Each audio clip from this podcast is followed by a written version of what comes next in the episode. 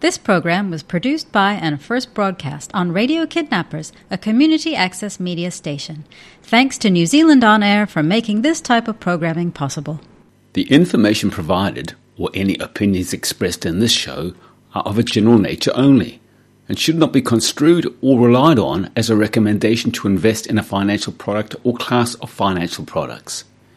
You should seek financial advice specific to your circumstances from a financial advisor before making any financial decisions. A disclosure statement can be obtained free of charge.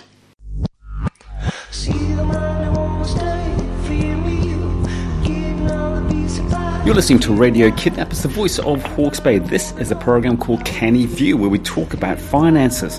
And today it's our pleasure to have on the phone from the Stewart Group in Wellington, Brent Alcock. How you going, Brent? I'm going well, Ken. How are you going? Well, where I am at the moment, the weather is brilliant. It's a fabulous Hawke's Bay day. The sun is shining, and I can't wait to get out. And what about in Wellington? Well, I know you're going to find this a, a little bit strange, but it's a beautiful day down here. it is sun is shining, the flowers are out, the roses are blooming, and it just feels like uh, it just feels like a brilliant summer's day. Yeah, summer is just around the corner. I can't wait for it. Now, before we get on to today's topics, Brent, just remind our listeners the, the Stewart Group. What's it all about? Oh, well, Stewart Group is a, a CEFEX certified financial advisory firm. We, are serving clients throughout the whole of New Zealand. We've got offices in, in the Hawke's Bay and in Wellington, and, and we're here to provide independent based financial advice for clients and, and retail clients who, who want maybe a second opinion or maybe want to start that financial journey. Indeed, and we're going to talk a bit about that today. But let's uh, let's first of all let's talk about inflation because inflation hasn't been this high for years. I think it's currently running at about 4.9%. Interest rates are going up on mortgages. Doesn't bode well, does it? Or can inflation be a good thing? Look, inflation is one of those difficult topics, um, and you're quite right. It has reared its ugly head. Now, we're not too sure why it's reared its ugly head in this occasion, but it's more than likely everybody's talking about supply chain and supply side chain. I went to buy a pair of boots the other day, a pair of boots that should last me until I'm, I'm buried in them. Yeah. Um, and I'm told that there's a supply side issue, and these boots can't even hit the, the retail market until possibly March of next year. So the real difficult thing is, you know, avocados, 99 cents. Yeah. Tomatoes, 14.99 a kilo. so um, inflation has come back with, with a, a real sting in its tail, running, as you say, 4.9%. Now, the Reserve Bank has a mandate to keep inflation between certain boundaries, and they do that by implementing what's called monetary policy, there's a couple of things that they can do, but the biggest tool in their armory is is interest rates and what's called the over the OC the overnight cash rate. So um, the OCR. So um, Adrian Orr, the, the Reserve Governor, has raised that. I think it was yesterday, another 25 basis points to 75 basis points. And he made comments actually this, to, this morning on uh, on Radio National saying that uh, individuals make their own choices about housing. He has a completely independent role, which is to control or help maintain monetary policy.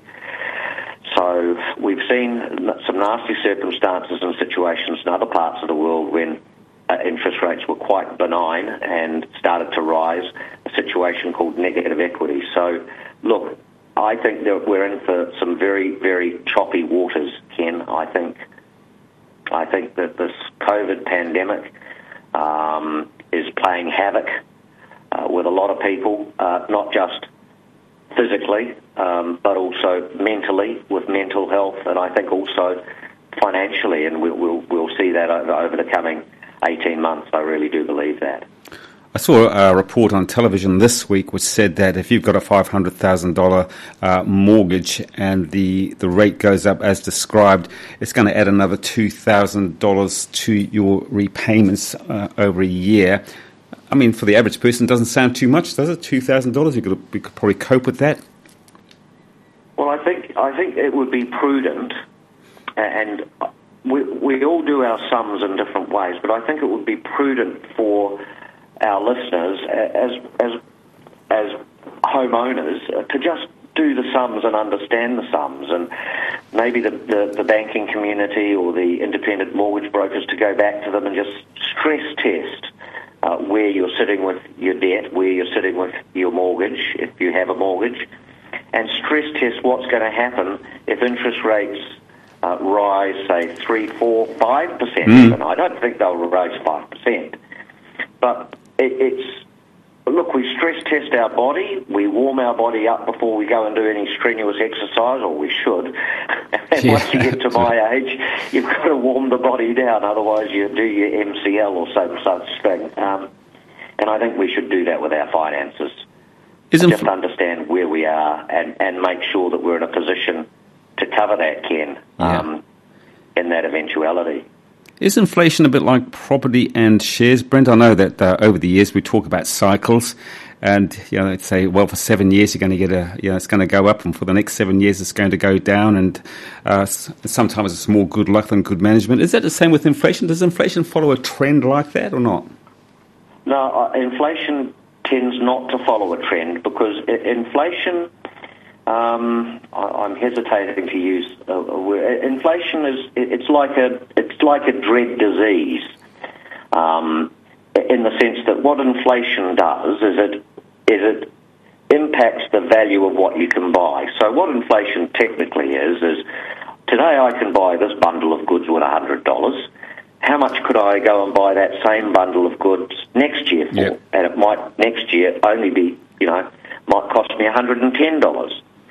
So it's the change in the prices of stuff, mm. and different different stuff is priced differently. So, for example, as the baby boomer generation and, and Generation Y get older, we want to live longer. So the medical fraternity will come out with new new medical advancements, and they'll price it accordingly.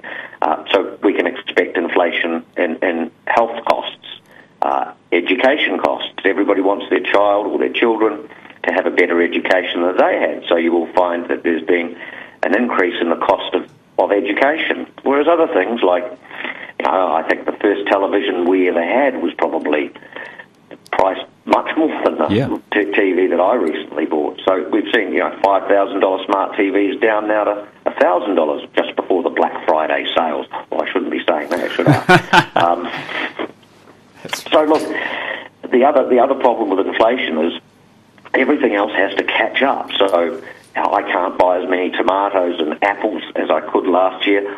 I want an increase in my wages. So you have this sort of cost push inflation that pushes the price of wages or the cost of wages up, and everything in turn then starts to just feed on itself.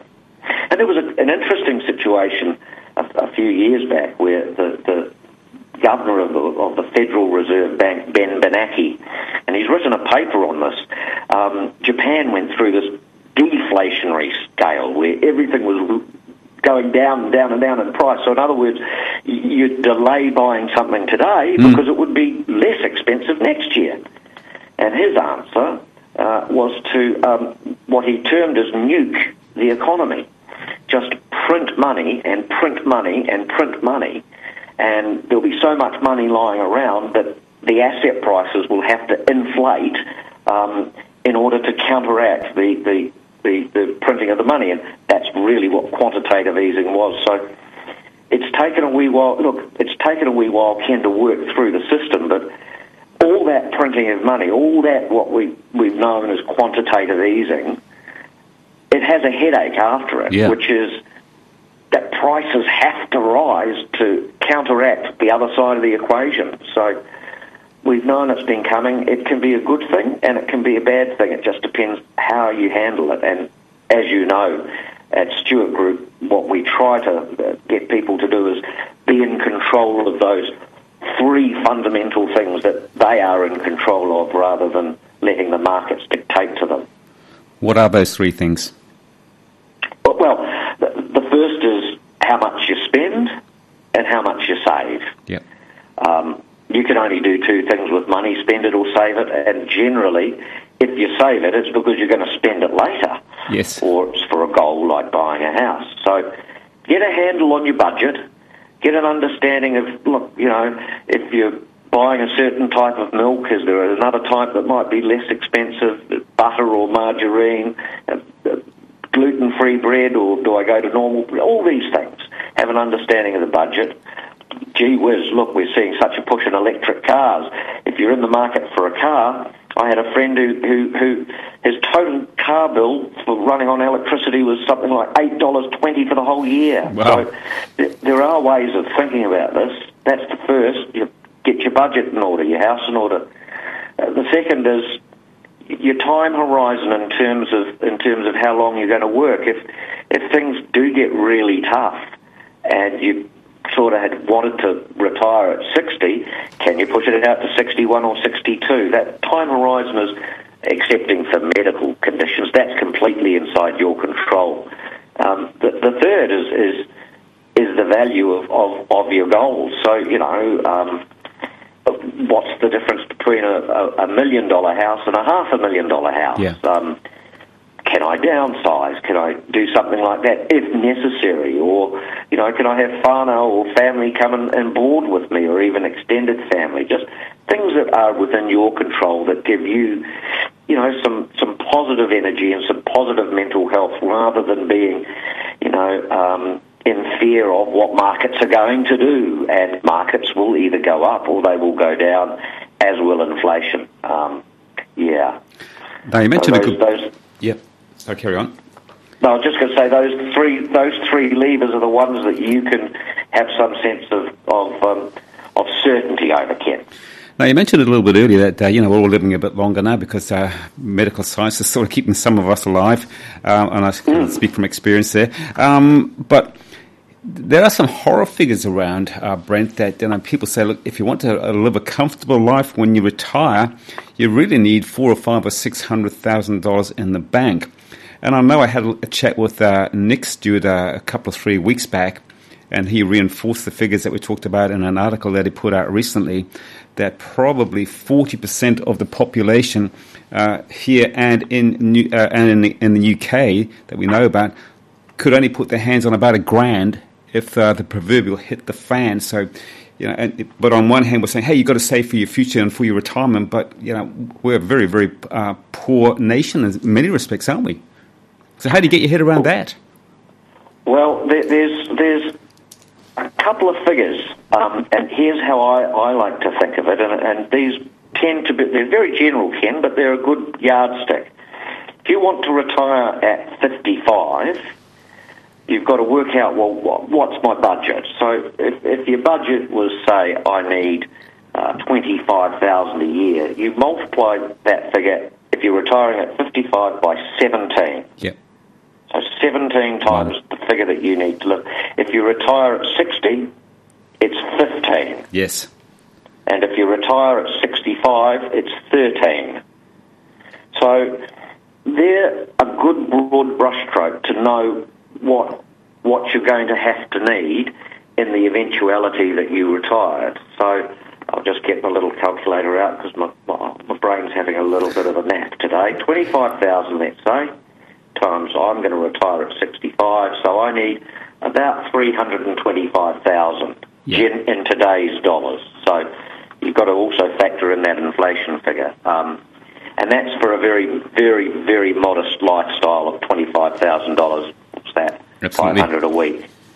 Um, now there's a, there's a, a couple of other little you know side plays here as well. You've got that inflationary expectation. It, you've got to keep pace with that, um, and by by that I mean that the the, the value of three hundred and twenty five thousand dollars today is not going to be the same as in ten years' time. Mm. So you've got to build that inflation through, and and the, the second thing, of course, is by the time you get to the age of sixty five your life expectancy is, as a male is then 87. Yeah. So the life expectancy tables are based upon the date that you're born, and then if you attain certain ages, it means that statistically you're likely to. So I think you should be planning until 90 Yeah. I think Um, you're right. because I'd rather be working an, an, a year longer if I had to at 65 than trying to get a job at 90. Yeah, That's right. Let's talk about KiwiSaver for a minute, Brent. How important is KiwiSaver to the average worker in New Zealand? Oh, I think KiwiSaver is vital. You know, governments all over the world have seen that they cannot continuously fund um, the population in their retirement. Um, it's evident in Singapore, it's evident in Australia, it's evident in the United States, it's evident in the United Kingdom. Probably the only country that can are the Scandinavian countries. And I know we moan here about taxes, but their average, their, their sort of average tax is 50 to 60 percent, wow. and that's how um, they fund the, the retirement in terms of hospitalisation as mm. well as education. So, what KiwiSaver is, I like to think of it as a vehicle, like a car. This is a tax advantaged vehicle. You get to pay less tax, in other words, you get to keep more of your money um, un- until the car gets to that destination, which is you know financial freedom or retirement, or uh, the which is deemed here at the age of 65. So from 65, you you've then accumulated this this pot of pot of money inside KiwiSaver that instead of it being taxed at your normal tax rate, which might be 30%, 33% maybe, maybe 27 or so, it's being taxed at this very advantageous uh, tax rate, much lower, so you get more to accumulate. Mm. Plus, along the way, the government's giving you an extra up to $541. So it's compounding on compounding, and it's also, I think, it's a little bit of a safety net in case in case our national superannuates um, and national superannuation is, is tinkered with round the edges. Now, there's three levels of uh, KiwiSaver, isn't there? So I guess if you're a, a, younger person, maybe just coming into the workforce, that you might take on the um, the KiwiSaver, which gives you the highest return. Whereas if you're an old fellow like me, you might be a little bit more conservative and you wouldn't want to do that. So, what would your recommendation be to uh, someone who comes along and says, "Hey, Brent, give me some advice on KiwiSaver. Where should I be with it?"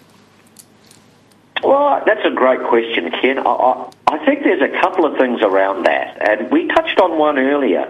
What you've just said is is intuitive.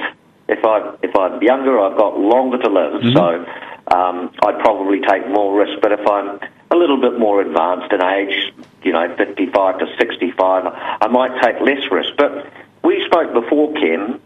When you retire, you don't retire from life. No, indeed.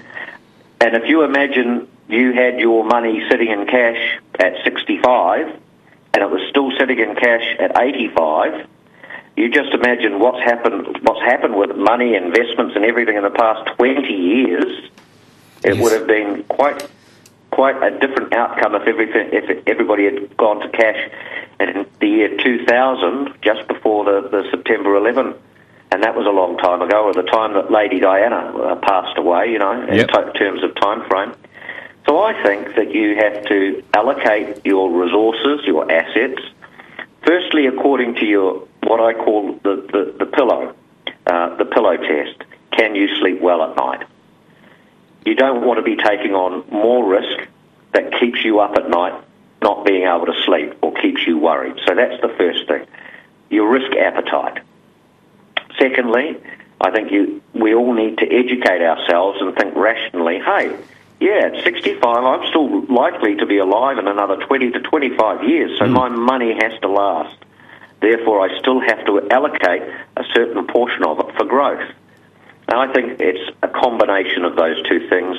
And if you need advice, working with a professional advisor who can hold your hand and guide you through that journey. You've been around uh, finance for a long time and uh, you've been involved with KiwiSaver on behalf of your clients for many years. When you look at KiwiSaver, Brent, if you could change one thing about it, what would it be? Uh, was that if I could change one thing? Was yeah. that it, Ken? Yeah, if it could be better for everyone involved. Is, is there some, somewhere that you think, well, if KiwiSaver only did this, it will be better for everyone? Or, or is it a pretty good model? Look, it's a pretty good model, and it's a pretty good model for, for quite an ironic reason. Uh, and that reason is that uh, no government in New Zealand, uh, after the we, we tried the egalitarian test of national superannuation, that everybody, uh, from the wealthiest person uh, through to the poorest, gets the same. So everybody was treated equal. Australia introduced their superannuation in 1990. Uh, the United States has had their 401ks for a wee while. You've had pension schemes in the UK for over 100 years. Um, and then New Zealand thought, oh, this might be a good idea. And uh, we went round and we looked at everybody else's model. That was the advantage of coming to the table late. They looked at everybody else's model and they decided that this was the, the preferred model and the, be- the best model at, at the time for New Zealand. Look, I think it's a good scheme. Um, I like also uh, the best of the, the Singaporean scheme where you can use the, the funds of your KiwiSaver in totality, or the equivalency of say, KiwiSaver called CPF, um, for, for, your mortgage, for your to, not only to buy your home but also to continuously pay your mortgage. Um, however, they do have to put thirty percent of their income into their retirement scheme. Yeah. So um, that's mandated. So you imagine we only have to put them three percent. Yes, indeed. Uh, you could imagine thirty percent. So there's swings and roundabouts, there's positives and negatives towards all of that. And I think that what we've got now is, is pretty pretty much best of breed. I, you know, if I could change one thing, I'd probably I'd probably look to incorporate essential insurances like life insurance or income protection or trauma inside that model mm-hmm. to make it more tax efficient. Um, and to make it readily accessible to all uh, New Zealanders. Um, that would be one thing that I'd like to have considered. Uh, the other would be, look, we Ken, we've seen 180,000 Kiwis, including myself, return to New Zealand in the past 18 months. I'd like to see transportability of accumulated retirement wealth in other countries to come into KiwiSaver on a tax advantage basis. What does that mean? If I've got my money in Australian super, KiwiSaver allows me to bring it in. But if I've got my money accumulated in, in an American US 401k, which is their equivalent, it's not so easy to get it transferred in to KiwiSaver. So I think there's some work the government could do there with other governments for uh, those that are coming back to the country, transferring their, their accumulated wealth into the country. And we, we really love to see that repatriated wealth in our country and not sitting somewhere else for the benefit of somebody else. Just, just about out of time, Brent. Uh, just a quick word on. I also heard uh, in the news that um, they're looking at putting uh, interest uh, on term deposits up. Is that something that's going to be make term deposits more attractive to people in the main, do you think, or is it just not enough?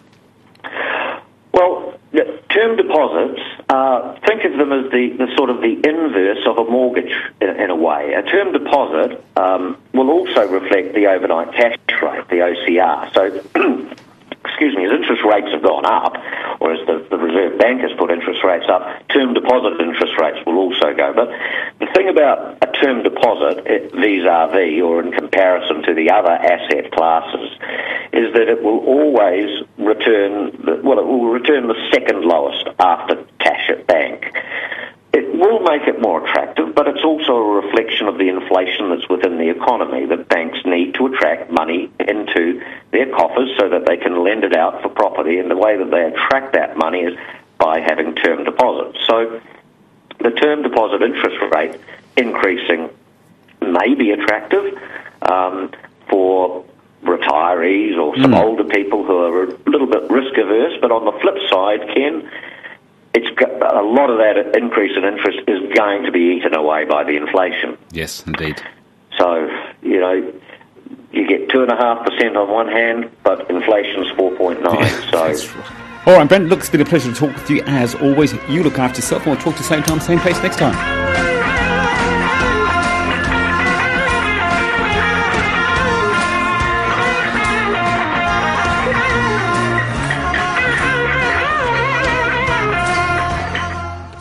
The information provided, or any opinions expressed in this show, are of a general nature only, and should not be construed or relied on as a recommendation to invest in a financial product or class of financial products. You should seek financial advice specific to your circumstances from a financial advisor before making any financial decisions. a disclosure statement can be obtained free of charge. This program was produced by and first broadcast on Radio Kidnappers, a community access media station. Thanks to New Zealand On Air for making this type of programming possible.